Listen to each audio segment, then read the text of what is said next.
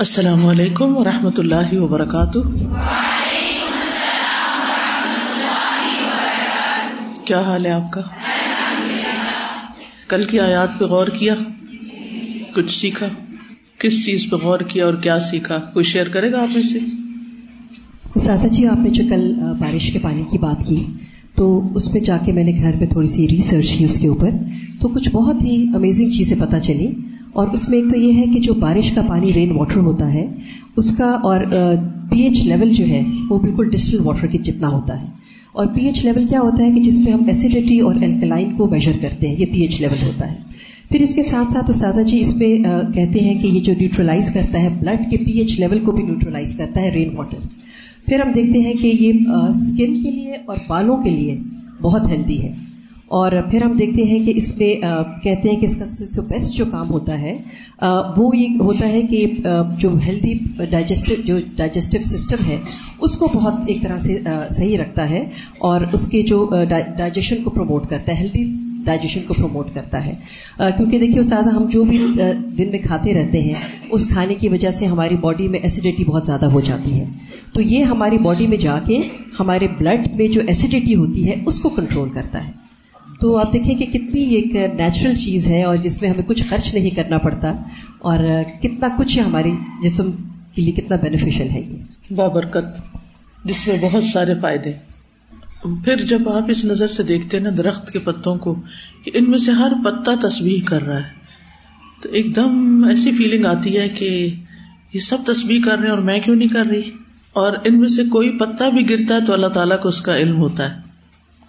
وہ ماتس کو تمہیں برقت اللہ عالم اللہ کو اس کا پتا ہوتا ہے کہ وہ کہاں گرا، کیسے گرا، کیوں گرا، اور گر کے گیا کہاں۔ تو ہم سب کو غور و فکر کرتے رہنا چاہیے، کیونکہ قرآن مجید میں عقل مند انہیں لوگوں کو کہا گیا ہے۔ اول الباب وہی ہیں اللہ دین ید قرون اللہ قیام وقعود علی جنوبہم ویتفکرون فی خلق السماوات والارض۔ آسمان و زمین کی تخلیق میں غور کرتے ہیں۔ استاذہ کل جو بات ہوئی تھی نا سیڈ لیس فروٹس اور ویجیٹیبلس گرو کرنے کی، تو یہ جو ہوتے ہیں نا، یہ جینیٹیکلی ماڈیفائڈ ہوتے ہیں۔ یعنی ان کی جینیٹکس میں چینج کیا ہوا ہوتا ہے جینس میں چینج لائے ہوئے ہوتے ہیں اور پھر ان کو کھانے کی وجہ سے یہ ہوتا ہے کہ ہمارا باڈی سسٹم جو ان کو ہزم بھی نہیں کر پاتا ہے یعنی اندر جا کے جو خرابیاں ہوتی ہیں وہ بھی ہوتی ہیں نا کہ ہم اس اس کے لیے کیونکہ لیبس میں ہوتی ہیں اور اب تو وہ لوگ میٹ بھی لیبس میں پروڈیوس کر رہے ہیں جینیٹیکلی موڈیفائڈ جو ہے۔ پہلے ہی ہم کچھ کم مشینیں نہیں لیکن اگر مشینوں میں تیار شدہ چیزیں کھانے لگے تو پھر تو بالکل ہی شاید انسانیت نہ رہے۔ اللہ تعالیٰ رحم کرے سب پر۔ الحمد للہ تقدس ذاتا و صفاتا و جمالا و عز عظمتا و علوا و جلالا و تعالی مجدا و رفعتا و کمالا ہر قسم کی حمد اللہ سبحان و تعالی کے لیے ہے جو ذات اور صفات اور جمال میں پاک اور مقدس ہے، جو عظمت، بلندی اور بڑائی میں معزز اور طاقتور ہے۔ جو بزرگی رفت اور کمال میں برتر ہے، ہم اس کی حمد کرتے ہیں، اس کی تعریف بجا لاتے ہیں، ہم اس کو اپنا رب مانتے ہیں۔ ہم پڑھ رہے تھے سورت فاتر کی آیت نمبر ٹوینٹی سیون۔ ایک دفعہ پھر تلاوت کر دیجیے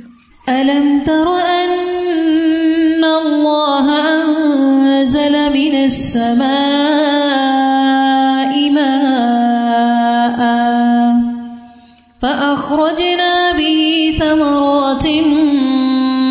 مختلفا ألوانها. ومن الجبال جدد بيض وحمر مختلف ألوانها وغرابيب سود. کیا تم دیکھتے نہیں کہ اللہ آسمان سے پانی برساتا ہے، جس سے ہم رنگا رنگ کے پھل پیدا کرتے ہیں، اور پہاڑوں میں بھی مختلف رنگوں کی سفید سرخ اور گہری سیاہ دھاریاں ہوتی ہیں۔ آیت کے شروع میں اللہ سبحان تعالیٰ نے بارش کا ذکر کیا، پھر اس کے ذریعے زمین جو کچھ اگاتی ہے، پھلوں وغیرہ میں سے اس کا ذکر کیا کہ ان کے رنگ مختلف ہیں۔ اس کے بعد اللہ تعالیٰ نے جمادات کا ذکر کیا پہاڑوں کا۔ وہ من الجبالی جدد بید و حمر مختلف الوانها اور پہاڑوں میں بھی مختلف رنگوں کی دھاریاں ہیں۔ وہ من الجبالی جدد جدد جدت کی جمع ہے۔ اس کا معنی ہے راستہ اور لکیر، لکیریں یعنی دھاریاں اور یہاں کیا مراد ہے؟ پہاڑوں میں مختلف رنگوں کی دھاریاں اور مختلف رنگوں کے حصے۔ کون سی ہیں دھاریاں کیسی؟ بید ان سفید۔ اور وہ حمر اور سرخ۔ مختلف ان الوانحا جن کے رنگ مختلف ہیں۔ جدید ان کا ایک معنی ہموار اور سخت زمین بھی کیا گیا ہے۔ سخت اور ہموار زمین کا ایسا ٹکڑا جو الگ طور پر صاف کٹا ہوا نظر آتا ہے۔ تو مراد یہ ہے کہ پہاڑوں میں سفید اور سرخ مختلف رنگوں کے ٹکڑے ہیں۔ یعنی ایک تو نا دھاریاں اور ایک یہ کہ اس کے الگ الگ ٹکڑے ہیں۔ ان کے رنگ بھی مختلف ہیں اور ان کی قسمیں بھی مختلف ہیں۔ کیونکہ الوان کا لفظ جو ہے اقسام پر بھی بولا جاتا ہے۔ یعنی ظاہری کلر کے لیے بھی بولا جاتا ہے لیکن اقسام کے لیے بھی بولا جاتا ہے، لون کی جمع ہے۔ یعنی ایک پہاڑ کی شکل ایک پہاڑ کا رنگ، ایک پہاڑ کا راستہ، باقی پہاڑوں سے مختلف ہوتا ہے۔ یعنی ہر پہاڑ اپنی ذات میں ایک جدا سی چیز ہے۔ یعنی رنگ اور شکل و صورت کے اعتبار سے۔ پھر اسی طرح بعض پہاڑوں کے اوپر دھاریاں نظر نہیں آتی، لیکن جب آپ ان کے پتھر توڑتے ہیں، کاٹتے ہیں، اندر جاتے ہیں، تو ان کے اندر وہ دھاریاں نظر آنے لگتی ہیں۔ کبھی یہ کالی ہوتی ہیں، کبھی سرخ ہوتی ہیں، کبھی براؤن ہوتی ہیں، کبھی سفید ہوتی ہیں اور ان میں بھی اپنے اپنے الگ الگ پیٹرن ہوتے ہیں۔ اور بعض اوقات آپ نے دیکھا ہوگا کہ جو لوگ کنسٹرکشن میں پتھر استعمال کرتے ہیں، ان میں مختلف طرح کی دھاریاں جو نیچرل پتھر ہوتے ہیں۔ ایک تو نا مین میڈ جو ٹائلس وغیرہ بناتے ہیں، ان میں تو سملیرٹی ہوتی ہے۔ ایک خاص پیٹرن ہر ٹائل کے اندر ہوتا ہے۔ لیکن جو قدرتی پتھر ہوتے ہیں، ان کی دھاریاں مختلف طرح کی ہوتی ہیں۔ وہ غرابیب سود اور کالی سیاہ۔ غرابیب کا لفظ جو ہے یہ غراب سے ہے۔ غراب کس کو کہتے ہیں؟ ہاں، ماشاء اللہ سب کو پتا ہے۔ غراب۔ اور کبا کس رنگ کا ہوتا ہے؟ کالے رنگ کا ہوتا ہے۔ تو غربیب کہتے ہیں کبے کی طرح بہت سیاہ رنگ۔ اسی طرح غربیب اس شخص کو بھی کہتے ہیں جو بالوں کو بالکل بلیک کلر میں ڈائی کر لیتا ہے۔ یعنی اس کا سر بھی کبے کی طرح نظر آ رہا ہوتا ہے۔ آپ کو پتا نا ہمیں اس کی اجازت نہیں۔ یعنی بال کلر کرنے کی اجازت ہے، لیکن پچ ڈارک بلیک کرنے کی اجازت نہیں۔ تو غربیب نہیں بننا کبا نہیں بننا، ٹھیک تو جب کسی چیز کو سیاہ کہنا ہو تو اس کے لیے کہتے ہیں اسود۔ اسی سے لفظ سود بھی ہے اور سودان، سوڈان جس کو کہتے ہیں، کہ وہاں کے لوگوں کے رنگ ڈارک ہوتے ہیں۔ تو اسود جو ہے، اس کی تاکید کے لیے غرابیب کا لفظ آیا ہے۔ یعنی اسود غربیب، کالا سیاہ۔ اور پہاڑوں کے یہاں اختلاف کی بات کی جا رہی ہے کہ پہاڑوں کے ایک دوسرے سے مختلف ہونے میں بھی اللہ کی بہت ساری حکمتیں ہیں اور ان میں بہت سے پھر فوائد بھی ہیں، بہت سے منافع ہیں۔ اور اس فرق سے سب سے زیادہ تو انسان کو اللہ کی معرفت ہوتی ہے۔ لیکن اس کے علاوہ اس اختلاف کی وجہ سے اور مختلف پہاڑوں کی شکلیں اور رنگ مختلف ہونے کی وجہ سے اس علاقے کی بھی پہچان ہوتی ہے۔ جب آپ سفر کر رہے ہوتے ہیں اور مختلف جگہوں سے گزر رہے ہوتے ہیں اور وہاں مختلف طرح کے پہاڑ نظر آتے ہیں، تو آج کے زمانے میں تو وہ لگے ہوئے ہوتے ہیں نا، لینڈ مارکس ہوتے ہیں۔ تو اس سے آپ کو پتا چل جاتا ہے، آپ پڑھ لیتے ہیں اور ادھر ادھر کم ہی دیکھتے ہیں۔ اچھا اب اتنے کلو میٹر رہ گیا اسلام آباد، اتنے رہ گیا۔ لیکن پہلے زمانے میں لوگوں نے اس طرح کی پیمائش نہیں کی ہوتی تھی۔ تو وہ جب مختلف رستوں پر سفر کرتے تھے تو اپنے سفر کے فاصلے پہاڑوں کی شکلوں سے پہچان لیتے تھے کہ اب ہم آدھا سفر کر چکے ہیں یا کتنا باقی ہے۔ پھر اسی طرح اس میں اللہ تعالیٰ کی قدرت نظر آتی ہے اور اللہ تعالیٰ کے علم کی وسط نظر آتی ہے۔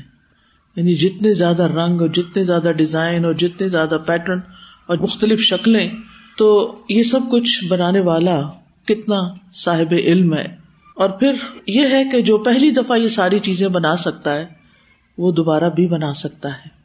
اور پھر آپ دیکھیے کہ یہاں پر پہاڑوں کے مختلف دھاریوں کے ذکر کرنے کے بعد خاص طور پر الگ طور پر کالے پتھروں کا کیوں ذکر کیا گیا؟ کیا مشابت ہو سکتی ہے؟ کیا وجہ ہو سکتی ہے؟ بالکل کالے سیاہ پتھر دیکھ کے کیا خیال آتا ہے؟ ایک خیال جو آنا چاہیے کہ کچھ لوگوں کے دل کالے ہوتے ہیں اور ان کے دل جل جل کے دوسروں کی نعمتوں پر جل کے کیا ہوتا ہے انسان؟ کوئلہ، سیاہ۔ سخت بھی ہو جاتے ہیں اور سیاہ بھی ہو جاتے ہیں۔ وہ کہتے ہیں نا، جب انسان کوئی گناہ کرتا ہے تو اس کے دل پر کیا لگ جاتا ہے؟ سیاہ داغ لگ جاتا ہے۔ اگر وہ توبہ کر لیتا ہے تو وہ داغ مٹ جاتا ہے۔ لیکن اگر وہ توبہ نہیں کرتا تو پھر وہ داغ پھیلنے لگتا، پھیلتا پھیلتا سارا دل ہی سیاہ ہو جاتا ہے۔ تو دل کو دو طرح سے تشبیح دی گئی ہے۔ دل کو سیاہی کے ساتھ بھی دی گئی ہے تشبیح اور دل کو پتھر کے ساتھ بھی۔ یعنی پتھر دل انسان، سنگ دل تو لفظ عام بولا جاتا ہے۔ سنگ فارسی میں پتھر کو کہتے ہیں کہ فلاں بہت سنگ دل ہے یعنی بہت ہی سخت دل ہے۔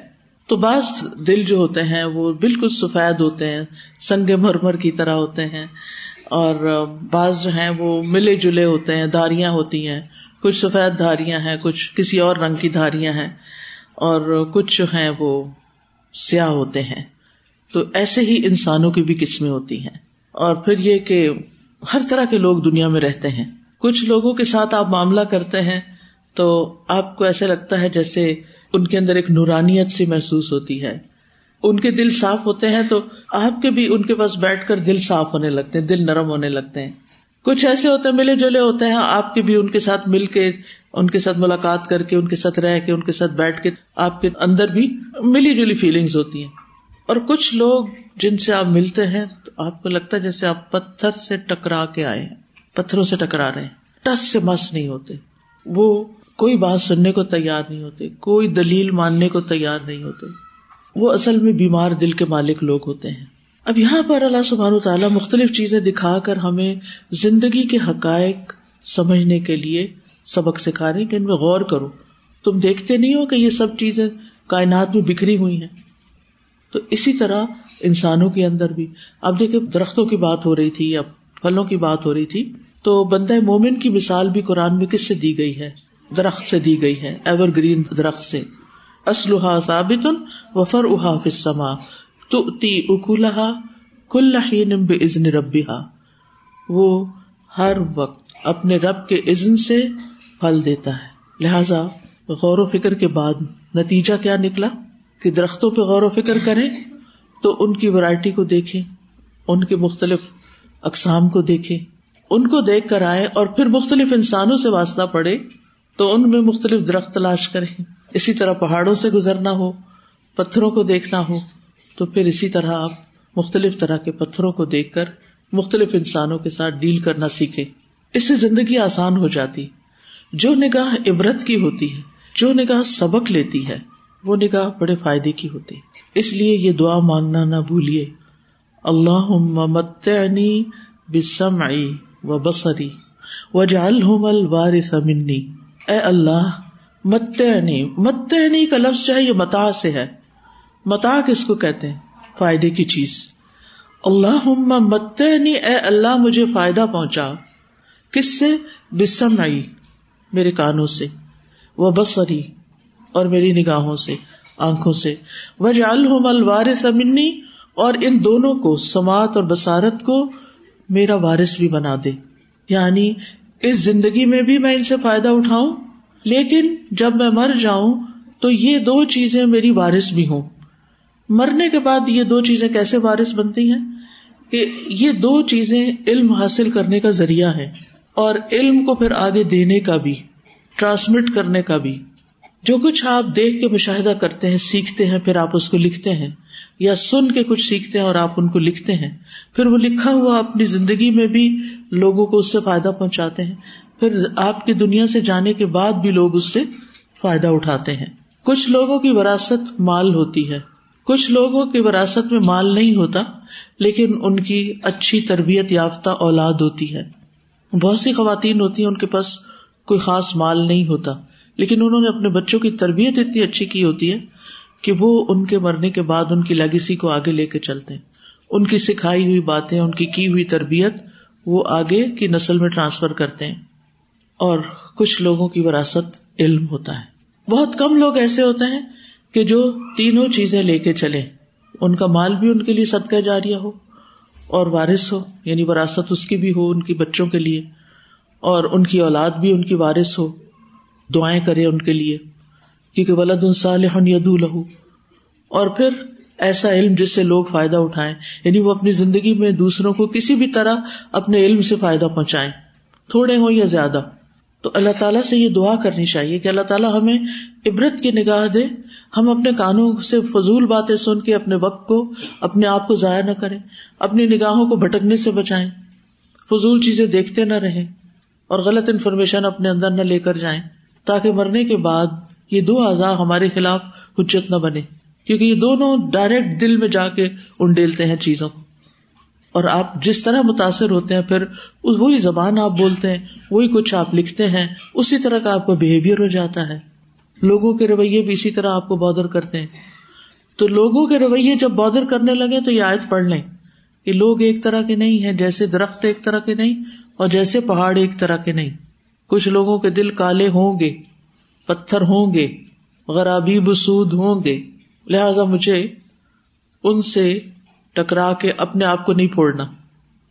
مجھے اپنا رستہ الگ نکالنا ہے۔ جب آپ سفر کر رہے ہوتے ہیں اور آگے پہاڑ آ جاتے ہیں، اگر آپ نے کبھی موٹر وے سے سفر کیا ہو، لاہور سے اسلام آباد کی طرف آ رہے ہوں، تو جب بیچ میں کٹھا کی پہاڑیاں آتی ہیں، تو دور سے ایسے لگتا ہے جیسے پہاڑ بالکل سامنے۔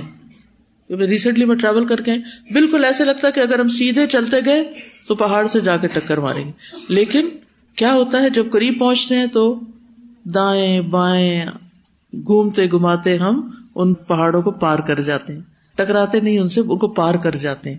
تو ایسے ہی کچھ انسان پتھروں کی طرح ہوتے ہیں تو ان سے ٹکراتے نہیں ہیں۔ ان کو قائل کرنے کی کوشش نہیں کرتے۔ ان کے دائیں بائیں اپنے رستے نکال لیتے ہیں۔ یہی عقل مندی ہے۔ تو اس آیت سے جو باتیں ہم نے سیکھی، پہلی بات، کائنات میں غور و فکر۔ اللہ سبحان تعالیٰ کی تخلیق پر ہر حال میں، ہر لحاظ میں غور و فکر، عبرت کی نگاہ کے ساتھ کیونکہ اللہ سبحان تعالیٰ قرآن مجید میں شکوا کرتے ہیں۔ وہ من آیت سماوات یمرون علیہ وہم انہا موردون آسمانوں اور زمین میں کتنی ہی نشانیاں ہیں یعنی بے شمار نشانیاں ہیں، جن پر سے یہ گزرتے رہتے ہیں اور وہ ان سے منہ موڑ جاتے ہیں۔ دیکھتے ہی نہیں، یا دیکھتے ہیں تو کوئی سبق ہی نہیں لیتے۔ دیکھنے کو تو بہت کچھ ہے، لیکن دیکھ کر ہم نے کیا سیکھا؟ سیکھتے صرف کتابوں سے نہیں ہے کائنات ایک بہت بڑی کتاب ہے۔ یہ کھلا آسمان اور زمین اور ان دونوں کے درمیان کی چیزیں اس سے بھی بہت کچھ سیکھا جا سکتا ہے اور اس کے ذریعے بھی بہت کچھ سکھایا جا سکتا ہے۔ آپ نے خود غور کیا، درختوں کو دیکھا اور مختلف رنگ کے۔ اب آپ اپنے بچے کے ساتھ جس وقت گاڑی میں جا رہے ہیں تو ان کو بھی دکھائیں۔ کوشش کریں ہم درختوں کے نام آپ کو آتے ہیں تو ان کی وکیبلری میں بھی اضافہ کر دیں۔ اور پھر کسی وقت ان کو جنگل کی واک کے لیے لے جائیں اور ان سے کہیں پتے اکٹھے کریں۔ اور لا کر ایک سادے کاغذ کے اوپر مختلف پتے چپکائے اور وہ کئی دن تک لگے رہے تاکہ آپ کے بچے کو صرف کارٹون نظر نہ آئے، اللہ کی قدرت بھی نظر آئے۔ کیونکہ ہم نے آسان حل نکال لیا نا، بچوں کو بہلانے کا۔ بس ان کے ہاتھ میں پکڑا دو موبائل، ایک خود پکڑ لو، وہ بھی وقت ضائع کرے اور ہم بھی کریں۔ اللہ تعالیٰ اس سے محفوظ رکھے۔ دوسری بات جو ہم نے سیکھی، وہ یہ کہ آسمان سے بھاری مقدار میں جو پانی اترتا ہے، اس میں بھی بڑی حکمتیں ہیں۔ اور کل اور آج کے ریویو میں ہم نے اس کی حکمتوں پر غور و فکر کیا کہ کتنے فائدے کا ہے وہ پانی۔ اور پھر کس طرح اللہ سبحان تعالیٰ نے بادلوں کے ذریعے وہ پانی ہمیں دیا۔ بادل دور سے ایسے لگتا ہے جیسے کوئی ٹھوس چیز ہے، لیکن بڑے بڑے جہاز ان کے اندر سے گزر جاتے ہیں اور یوں لگتا ہے کہ جیسے پانی کی بس جھاگ سی ہے یا دھند سی ہے جس کے اندر سے انسان گزر سکتا ہے۔ اگر یہ سالڈ ہوتے تو پھر آپ دیکھیے کہ کیا ہوتا۔ پھر اسی طرح یہ بات بھی ہم نے سیکھی کہ اللہ تعالیٰ نے ہر چیز کے لیے ایک سبب مقرر کیا ہے۔ اور یہ بات ہمیں کہاں سے پتہ چلتی؟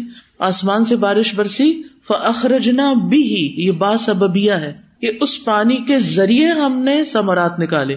کیا اللہ سبحان و تعالیٰ کے لیے کچھ مشکل ہے کہ وہ پانی کے بغیر نہ نکال سکے؟ نکال سکتا ہے، لیکن اللہ تعالیٰ نے ہر چیز کا ایک سبب بنایا۔ لہٰذا ہمیں اسباب کو اختیار کرنا چاہیے۔ اسباب اختیار کرنے میں کوئی حرج کی بات نہیں ہے۔ مثلاً کھانے کے لیے جانور کو ڈائریکٹ منہ لگا کے کھانا یا پینا ہوتا ہے۔ چڑیا ہو، بھینس ہو، بلی ہو، کتا ہو، وہ ڈائریکٹ چیز کے اوپر جاتا ہے۔ اللہ نے ہمیں اسباب دیے ہیں، کیا؟ ہاتھ۔ اور اگر کوئی چیز ہاتھ سے نہیں کھا سکتے تو ہم پی بھی سکتے۔ ہم چمچ بھی استعمال کر سکتے۔ ہم چھری بھی استعمال کر سکتے۔ ہم کانٹا بھی استعمال کر سکتے۔ یہ سب اسباب ہیں۔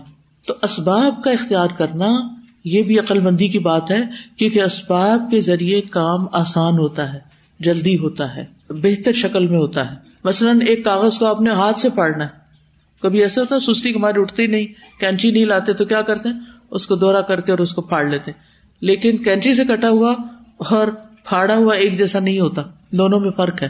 اور پھاڑنے کے لیے اسے تیار کرنے میں بہت سا ٹائم لگ جاتا ہے، جبکہ کینچی کی بس ایک مار ہوتی ہے۔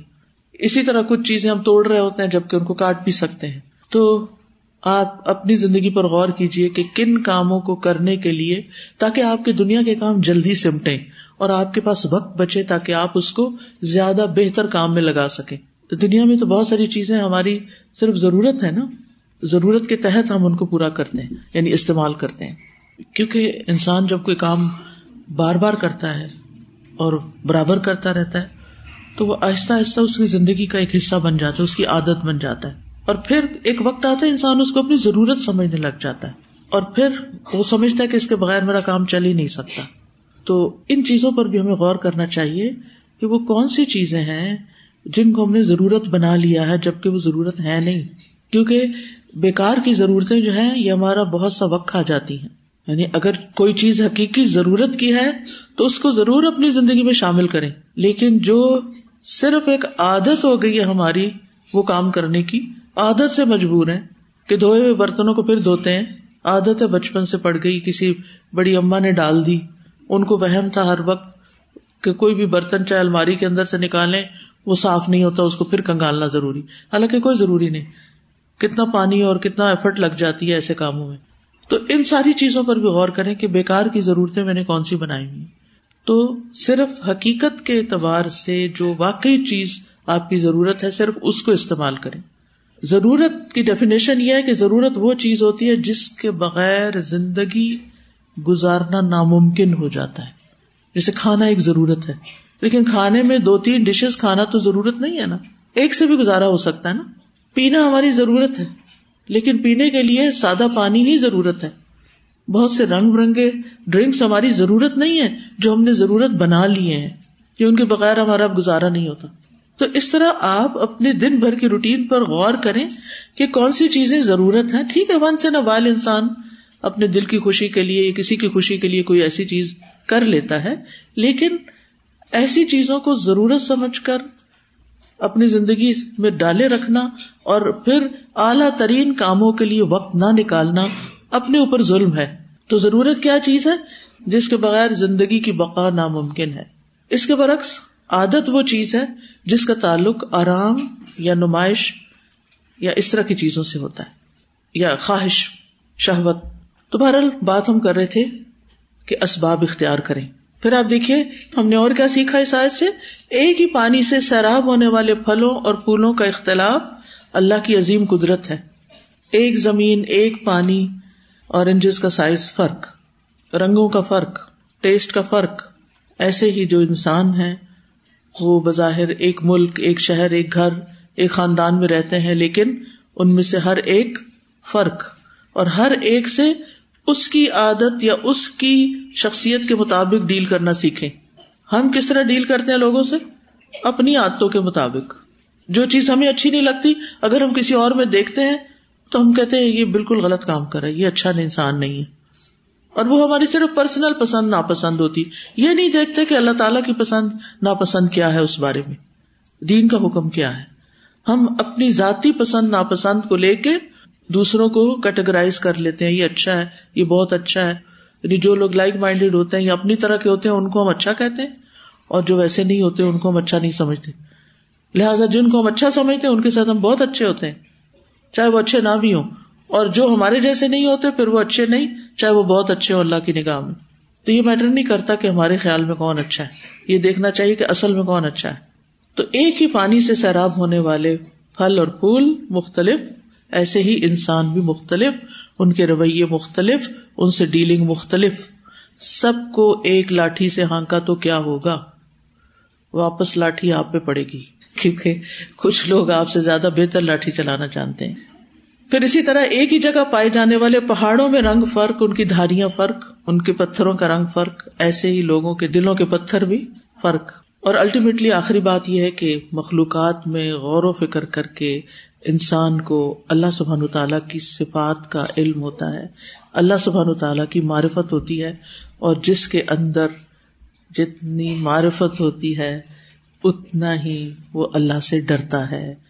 یہ جو بات ہو رہی ہے مختلف رنگ، پہاڑوں میں بھی اور پہاڑوں کے بھی مختلف رنگ، کلر کہار اور چکوال کی جو ساری وادیاں ہیں، ان میں بہت ڈفرینٹ قسم کے ماؤنٹینز ہیں مائنس بھی ہیں۔ اور جب ہندو سیون سینچری میں یہاں رہتے تھے، تو جو ان کی سیکرٹ بک ہے ویداس اس میں زیادہ تر حمد ہے، ہمز ہے اور وہ موسٹلی اسی بیلٹ میں لکھی گئی کہ قدرت اتنے مناظر اور اتنے رنگ تھے کہ وہ بے اختیار تعریف کر اٹھے۔